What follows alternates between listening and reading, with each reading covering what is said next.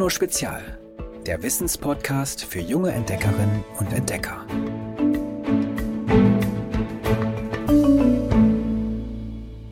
Hallo ihr Lieben, die Bundestagswahl liegt hinter uns und viele von euch haben sie auch verfolgt.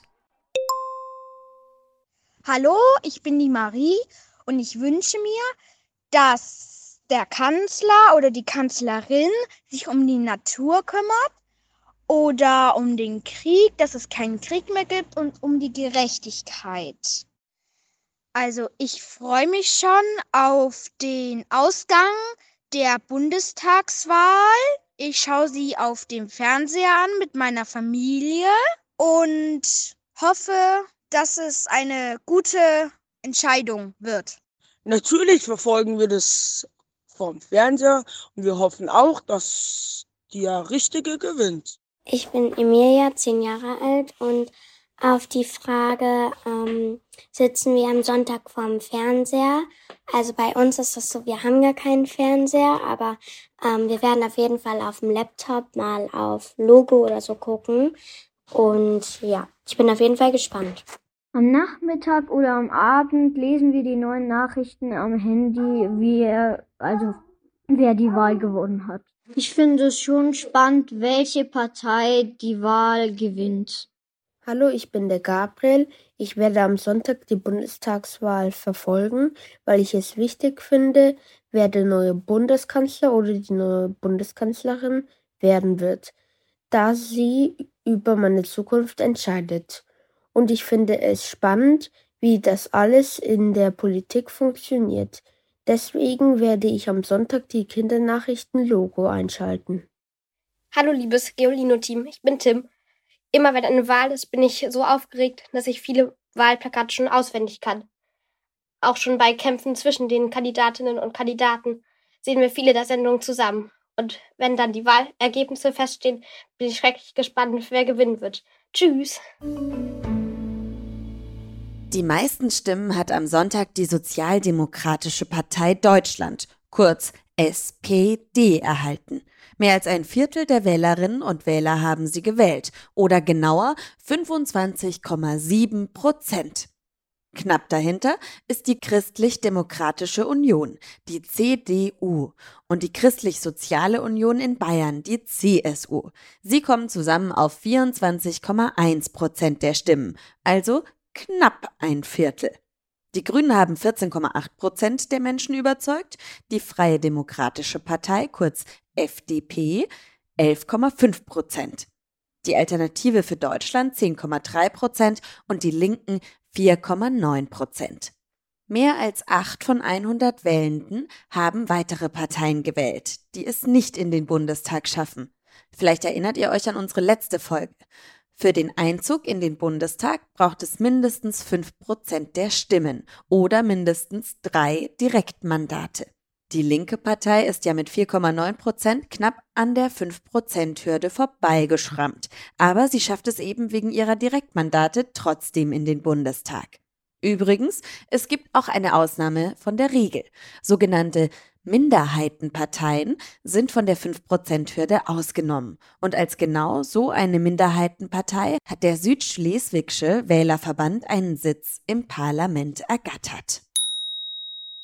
Jetzt überlegen die Parteien, wer mit wem eine Regierung bilden könnte. Denn vor der Wahl einer Kanzlerin oder eines Kanzlers muss eine sogenannte regierungsfähige Mehrheit gefunden werden. Dazu verbünden sich die Abgeordneten zweier oder dreier Parteien. Gemeinsam können sie die Kanzlerin oder den Kanzler wählen und auch andere Entscheidungen treffen, für die es mehr als die Hälfte aller Stimmen im Bundestag braucht. Die Parteizusammenschlüsse heißen Koalitionen. Und nun direkt nach der Wahl fangen die Parteien an, miteinander zu verhandeln und auszuloten, ob man sich auf gemeinsame Ziele einigen kann. Bis wir wissen, wer am Ende mit wem zusammen regieren wird, kann es darum durchaus noch ein paar Wochen dauern. Ich finde, jetzt können wir den Blick auch mal woanders hinrichten. Denn wer hätte das gedacht? Nicht nur wir Menschen verstehen etwas von Demokratie. Auch in der Tierwelt geht es teils demokratisch zu. Zum Beispiel bei den Geierperlhühnern. Geierperlhühner, wissenschaftlich Acrylum vulturinum, gehören zur Familie der Perlhühner. Mit Geiern haben sie wenig zu tun. Sie leben in den Steppen und Ebenen von Äthiopien, Somalia, Uganda, Tansania und Kenia. Vom Kopf bis zu den Schwanzfedern messen die Tiere bis zu 71 Zentimeter und wiegen maximal 500 Gramm. Am besten schmecken ihnen Blüten, Samen, Heuschrecken, Schnecken und Insekten. Geierperlhühner sind echte Hingucker. Sie haben schwarz glänzende, weiß gepunktete Federn mit blau-weiß leuchtenden Streifenmuster am Hals und rote Augen. Wenn es durch die offenen Steppen Ostafrikas spaziert, hat das auffällige Aussehen allerdings so seine Nachteile, denn der Vogel ist damit denkbar schlecht getarnt. Alleinlebende Geierperlhühner wären für Leoparden, Kampfadler und andere Fressfeinde allzu leichte Beute. Um zu überleben, braucht es also einen guten Plan. Und den hat es. Geierperlhühner tun sich nämlich einfach mit ihren Artgenossen zusammen. Sie leben in festen Gruppen von 15 bis 65 Tieren. Die Mitglieder paaren sich zur selben Zeit, schlafen gemeinsam und gehen stets zusammen auf Nahrungssuche. Und sie bleiben ihrer Gemeinschaft ein Leben lang treu. Für Vögel ist das ungewöhnlich. Die meisten anderen gefiederten Arten leben in eher losen Verbünden zusammen und wechseln die Gruppe immer mal wieder. Geierperlhühner hingegen bilden tatsächlich eine Art soziale Gesellschaft und treffen darin sogar demokratische Entscheidungen.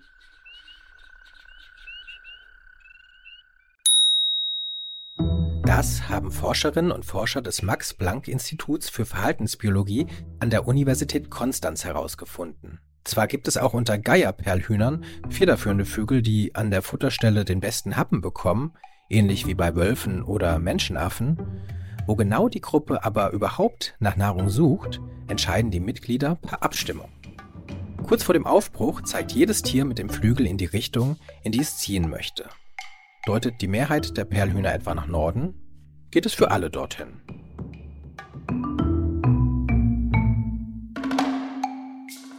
Eine derart soziales und intelligentes Zusammenleben haben Wissenschaftlerinnen und Wissenschaftler den verrückten Hühnern eigentlich nicht zugetraut. Denn Geierperlhühner haben, selbst für Vögel, ein ziemlich kleines Gehirn und galten deshalb eigentlich als vermutlich nicht allzu intelligent. In Sachen Gerechtigkeit und Entscheidungsfindung aber zeigen sie deutlich Köpfchen. Denn diese demokratischen Entscheidungen sichern ihnen das Überleben in der Gruppe. Inwiefern fanden die Wissenschaftlerinnen und Wissenschaftler heraus, indem sie die Tiere jahrelang per Video und durch GPS-Sender beobachteten. Und indem sie ihnen vor allem beim Streiten zuschauten. So konnten sie eine Rangliste erstellen, in der genau notiert ist, wer sich gegen wen durchgesetzt hat und auf welchem Platz jedes Perlhuhn damit in der Gruppe steht. Das Ergebnis? Verhält sich ein Oberhaupt zu egoistisch und schließt Gruppenmitglieder vom Futter aus, um sich möglichst viel allein zu krallen, proben die anderen den Flügelkampf. Sie rotten sich zusammen, erheben die Schwingen und stimmen gemeinschaftlich dafür, weiterzuziehen. Selbst das führungsstärkste Perlhuhn muss sich dann der Entscheidung beugen und den Abflug machen. So werden am Ende alle Mitglieder satt. Und es hat nicht nur derjenige den Schnabel voll, der ihn am weitesten aufreißt. Ziemlich cool. Geierperlhühner sind übrigens keine Ausnahme. Auch bei anderen Tieren geht es demokratisch zu. Bei Anubis-Pavianen zum Beispiel. Wo Anubis-Paviane ihre Hinterteile hinbewegen, entscheiden sie gemeinsam. Läuft ein Tier los, schließen sich andere an. Sollten verschiedene Affen in unterschiedliche Richtungen aufgebrochen sein, wählen sie den Weg, den die meisten eingeschlagen haben. Und bei weniger als 90 Grad Unterschied zwischen den Richtungen gehen die Tiere einfach im wahrsten Sinne des Wortes den Mittelweg. Das haben Forschende herausgefunden.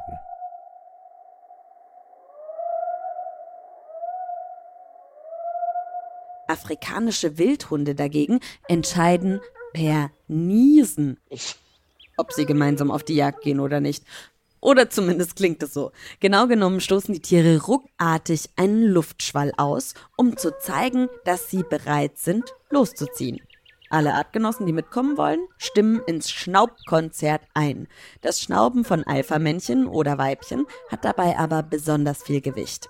Wenn sie sich äußern, braucht es weniger Nieser, um auch faule Hunde zum Jagen zu bringen. Auch bei den Rothirschen gilt das Mehrheitsprinzip. Wenn Rothirsche als Herde durch die Wälder ziehen, legen sie hin und wieder eine Pause ein, um sich zu erholen und in Ruhe ihre Nahrung wiederzukäuen. Doch auch unter ihnen gibt es gemütlichere Tiere, die gern ein bisschen länger verschnaufen würden, und andere, die möglichst schnell wieder auf und in die Hufe kommen wollen. Wissenschaftlerinnen und Wissenschaftler haben festgestellt, wenn sich mehr als 60 Prozent der Tiere erheben, zieht die Gruppe weiter. Und auch Bienen sind Gruppentiere mit einem Hang zur Demokratie. Herrschaft des Bienenvolkes quasi. Suchen Sie zum Beispiel ein passendes Zuhause für Ihr Bienenvolk, fliegen etliche Kundschafterbienen die Umgebung ab. Mindestens fünf Meter über dem Boden muss es sein, dunkel, mit kleinem Eingang und genug Platz für rund 20 Kilogramm Honig als Winternahrung. Gar nicht so einfach zu finden. Haben die Kundschafterbienen aber einen Unterschlupf entdeckt, versuchen sie andere darauf aufmerksam zu machen und von dessen Lage und Ausstattung zu überzeugen. Am Ende entscheidet dann die Mehrheit, wo das Volk hinzieht.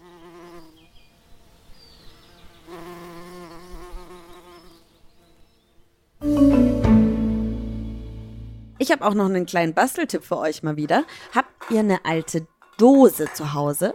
Dann könnt ihr euch eine eigene kleine tierische Demokratie basteln. Auf geoline.de findet ihr die Anleitung für eine schicke Upcycling-Biene aus einer alten Konservendose. Dann fehlt jetzt noch was zum Lachen. Hallo, lieber Geolino-Podcast. Äh, ich wollte euch einer meiner Witze erzählen. Ich bin der Brian und hier kommt der Witz. Was ist der Unterschied zwischen einer Rolle Klopapier und einem Auto? Das Auto kann man auch gebraucht kaufen. Schickt uns auch eure Witze. Die Nummer ist die 0160 351 9068. Steht natürlich auch in der Folgenbeschreibung. Wie immer. Nächste Woche freue ich mich auf ein Thema ganz, ganz besonders, weil ich fasziniert von ihnen bin. Und wenn ich mir aussuchen könnte, mal in einer anderen Zeit wiedergeboren zu werden, dann wäre ich gern Wikingerin. Ab nächster Woche geht's vier Wochen lang um die Wikinger. Ich freue mich auf euch. Bis nächste Woche. Tschüss. Noch mehr Geolino für zu Hause? Schaut einfach unter geolino.de slash spezial.